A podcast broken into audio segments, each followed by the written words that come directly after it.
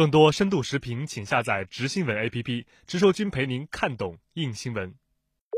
在上个月二十二日，多名暴徒将沙田大会堂外悬挂的国旗拆下侮辱，并丢到沙田城门河。其中一名青年早前承认一项侮辱国旗罪，周二在沙田裁判法院接受判刑。裁判官声称案件性质严重，但由于没有量刑指引，考虑到被告初犯坦白认罪，不涉及更严重的焚烧国旗，故判处两百小时社会服务令。香港特区前行政长官梁振英在社交网站贴文就指出，早前一名内地男子在美国驻港澳总领事馆正门大闸淋泼黑色汽油，被判监四星期，但此次毁损国旗者仅被判两百小时社会服务令，判刑明显过轻。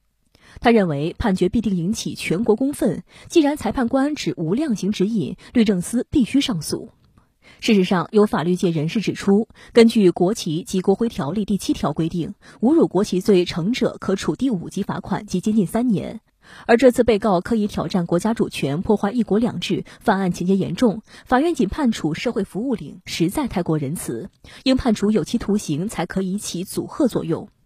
而多名法律界人士在接受采访时也认为，判刑过轻未能反映案件的严重性，更起不到阻吓作用，担心会造成反效果，建议律政司提出上诉，并就此定定出量刑标准。啊，根据香港特别行政区的国旗和国徽条例，里面有明文规定，对于污损国旗和国徽的行为，一经定罪，啊，可以判处监禁三年。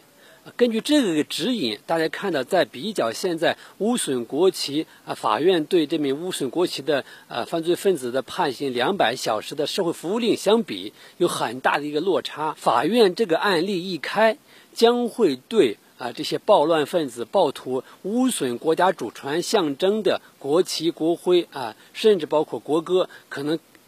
挑衅这个国家主权的符号的行为更加有恃无恐，会带来一个很坏的、很负面的一个啊示范作用。